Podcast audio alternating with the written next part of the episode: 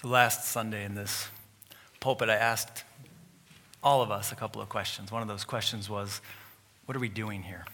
What's the purpose? What's the point of church? Why do we gather every Sunday? And the answer I suggested was that we come because faith communities at their best provide practices and rituals and a framework to try to answer those essential questions of life, the biggest questions of life. How do I want to live my life knowing I will die?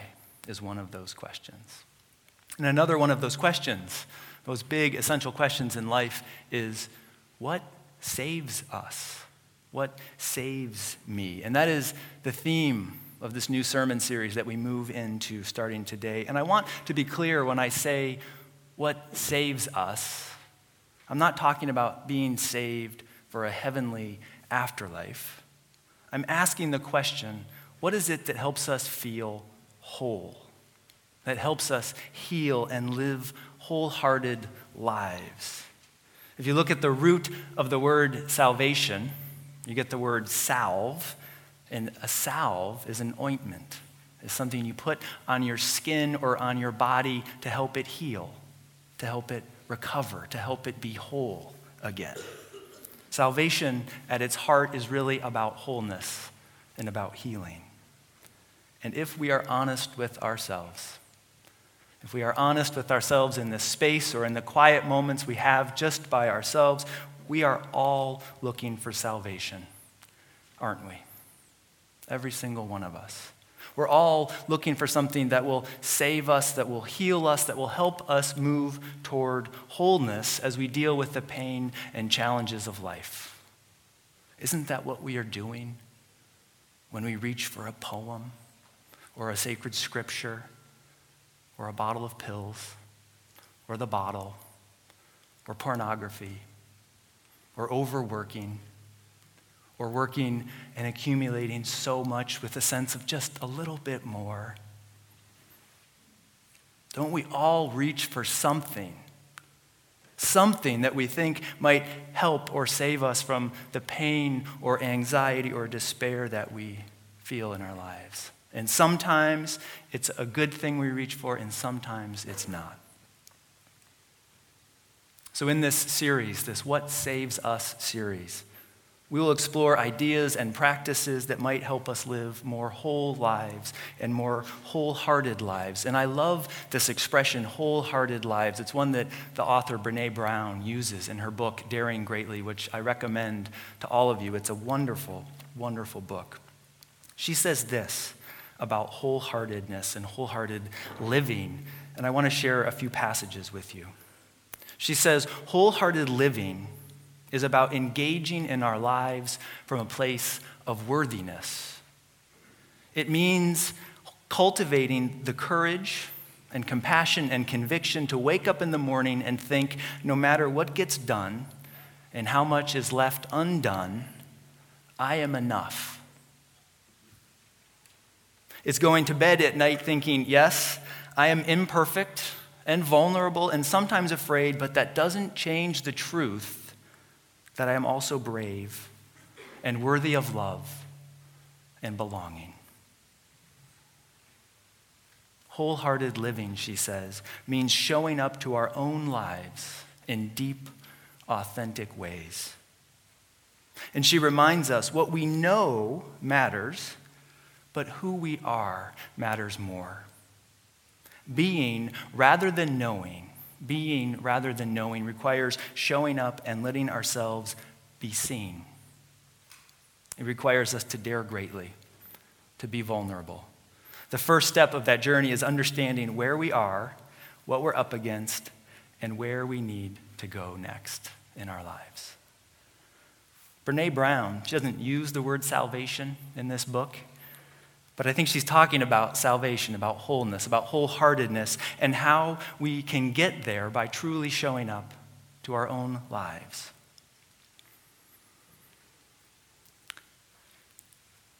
And, friends, this is where this sermon took me in a really unexpected direction.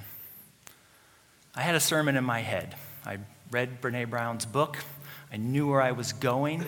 It was all mapped out in front of me, right? You know how you're driving down the highway and you're like, oh, there's my exit, I'm going this one. All of a sudden you're distracted and you're like, woo, missed the exit. And you're on an uncharted territory. That's sort of what happened with this sermon. So hold on to everything I said about Brene Brown and what saves us and wholehearted living and courage and compassion because this is going in a different direction than I thought. And I'm just, I'm going to invite you all to hang with me as we go there. So it's Super Bowl Sunday, right? and I'm not a big football fan. I have not watched a football game this entire season. Okay, I've loosely paid attention. All right, someone's like, all right, me too. I didn't watch any football. And I've I've loosely paid attention to what's going on. I used to live in Colorado. I know the Broncos are in the Super Bowl. That's not bad. That's kind of, you know, background awareness of what's going on. I'm not even excited about it. I'm like the Broncos. It's, I haven't lived in Colorado in a long time.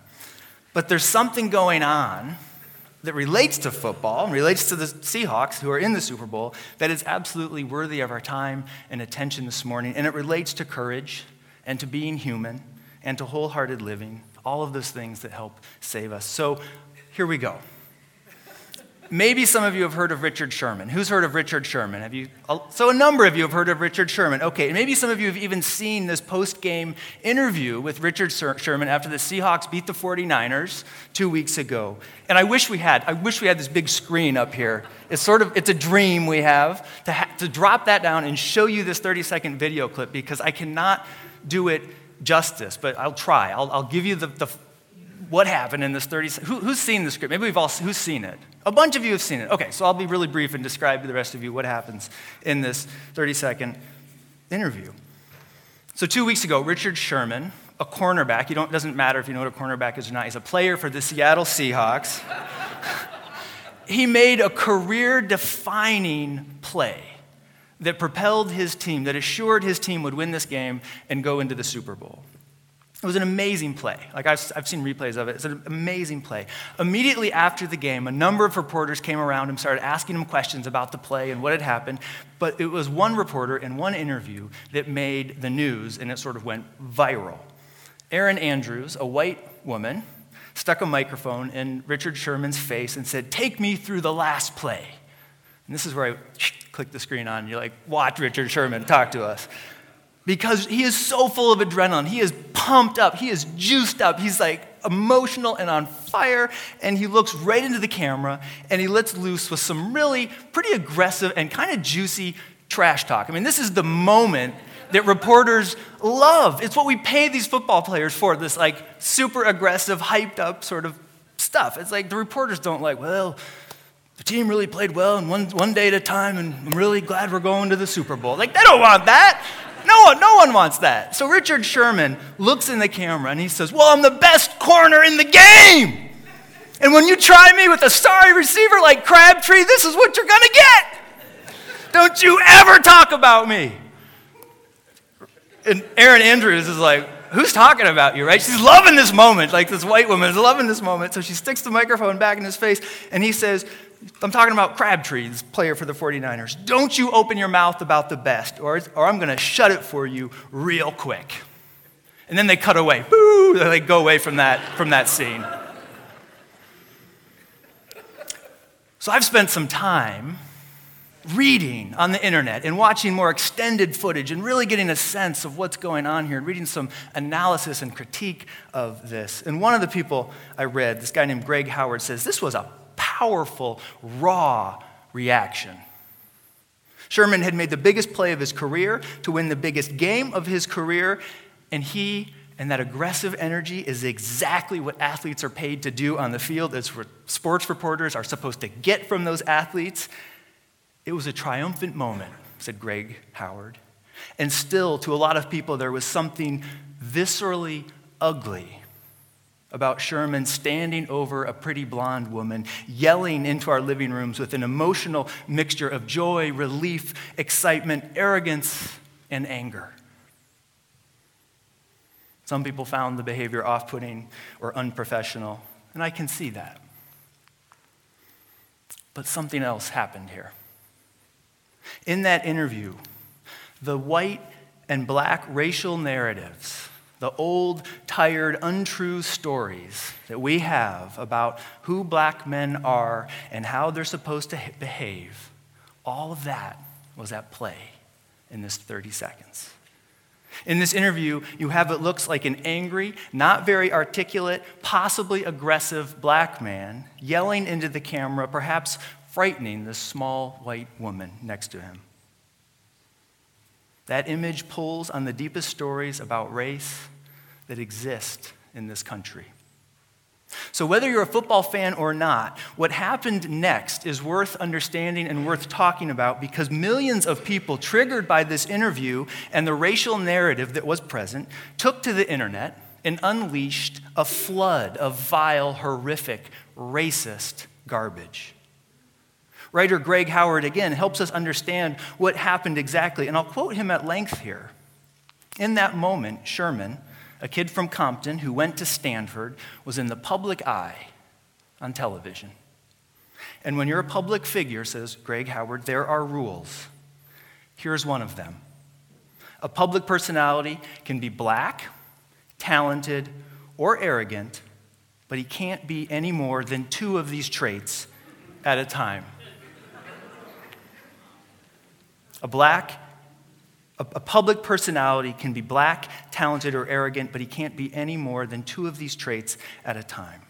It's why antics and sound bites from guys like Brett Favre and other white athletes, and even Justin Bieber, right, capture the country's imagination. But black superstars like Sherman are seen as polarizing, as selfish, as glory boys, as distasteful, and perhaps offensive. This is Greg Howard writing still. He goes on.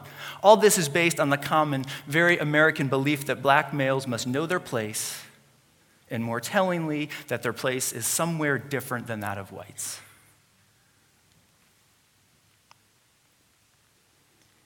It's been etched, he goes on. It's been etched into our cultural fabric that to act as anything but a loud, yet harmless buffoon, or an immensely powerful yet humble servant is overstepping it's uppity. And too many of us, he concludes this piece, too many of us think that one ecstatic, triumphant black man showing honest human emotion just seconds after making an incredible play is not only offensive, but it's also representative of the tens of millions of blacks in this country. So, what I want you to know and understand, if you don't already, is that after this interview, the vile and the racist hate that spewed out across the internet was stunning to me. A blogger I read commented the number of tweets that compare Sherman to a monkey or an ape are astounding. This blogger goes on to say the breadth and variety of anti black Twitter responses to Sherman's outburst share one glaring similarity. Hear this. This is, this is sort of summarizing the Twitter responses to that outburst. They hold Sherman accountable for his affective response, his emotional response to Erin Andrews, that TV correspondent, by suggesting only one way to placate the angry masses. Sherman is made analogous to an untamed animal who must be put down, or more to the point, taken out back and shot because he cannot be contained, because he does not know his place. Sherman has read a lot of Muhammad Ali. Same thing. Absolutely. Although we turned the narrative at the end of that. At the end of Muhammad Ali's life, he carried the torch for the Olympics. We somehow saw in him someone who we could love and get behind. That's what erupted across the internet after that interview. And the following day, Martin Luther King Day, Sherman's post game interview made the rounds on television and talk shows. It was rehashed and talked about, and the word thug was used frequently in reference to Richard Sherman and his behavior. And the question, the question for us this morning is what does thug mean? One blogger asked, Does it mean foul mouthed? After all, Tom Brady, the quarterback of the Patriots, a white quarterback, was never called a thug when, in reference to a bad call from a referee, he got in his face and on national television dropped the F bomb. Tom Brady did. So, does thug mean foul mouthed? Sherman didn't swear. Does thug mean violent? Sherman didn't threaten or hurt anyone. What does thug mean?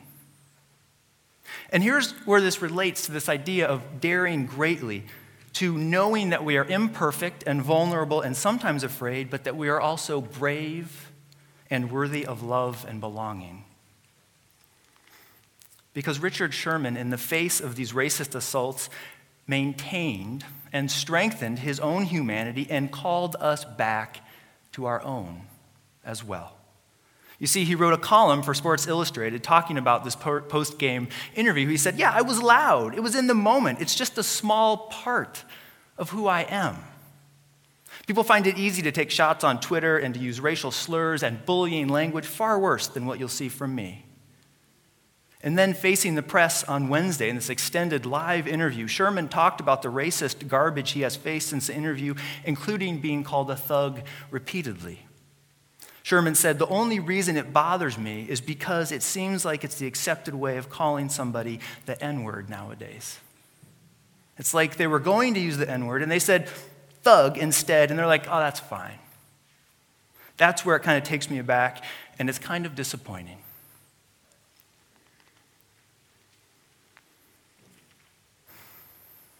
One of the articles I read that was reflecting on all of this shared this.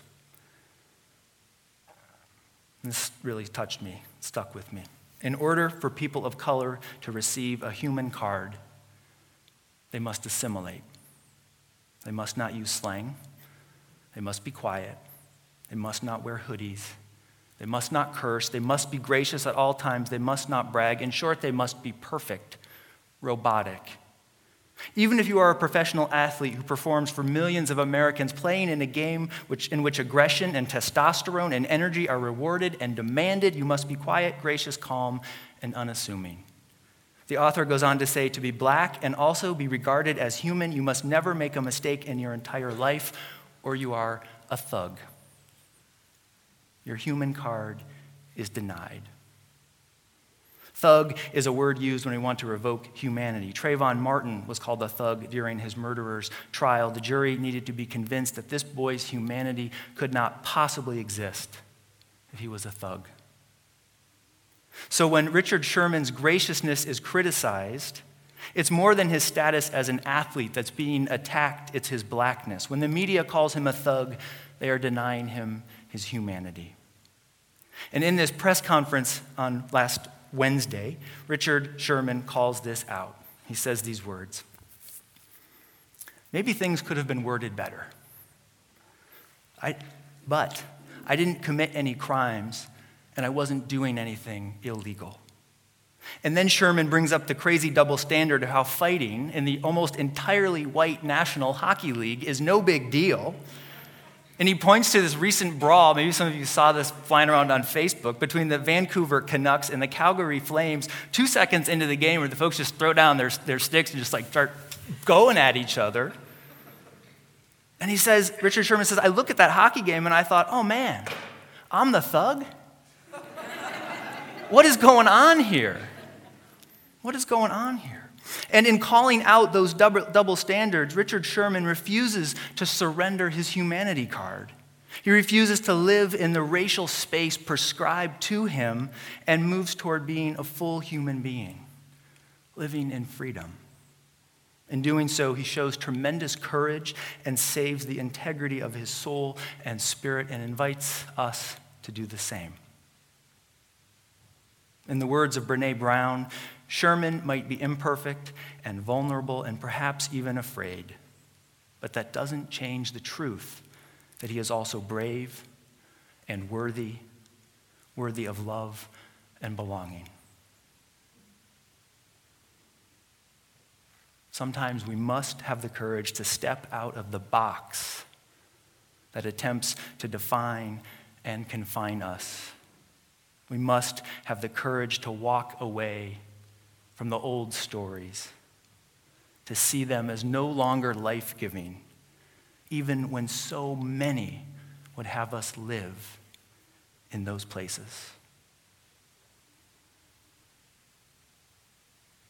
As the poet says, I will not die an unlived life. I will not live in fear of falling or catching fire. I choose to inhabit my days, to allow my living to open me, to make me less afraid, more accessible, to loosen my heart until it becomes a wing, a torch, a promise. I choose to risk my significance, to live so that which came to me as seed goes to the next as blossom, and that which came to me as blossom goes on as fruit. May we live lives of courage. May we see clearly the stories that destroy our brothers and sisters and destroy our own lives. May what comes to us as seed turn to blossom, what comes as blossom turn to fruit. May this congregation, may all of us bear fruit worthy of this world.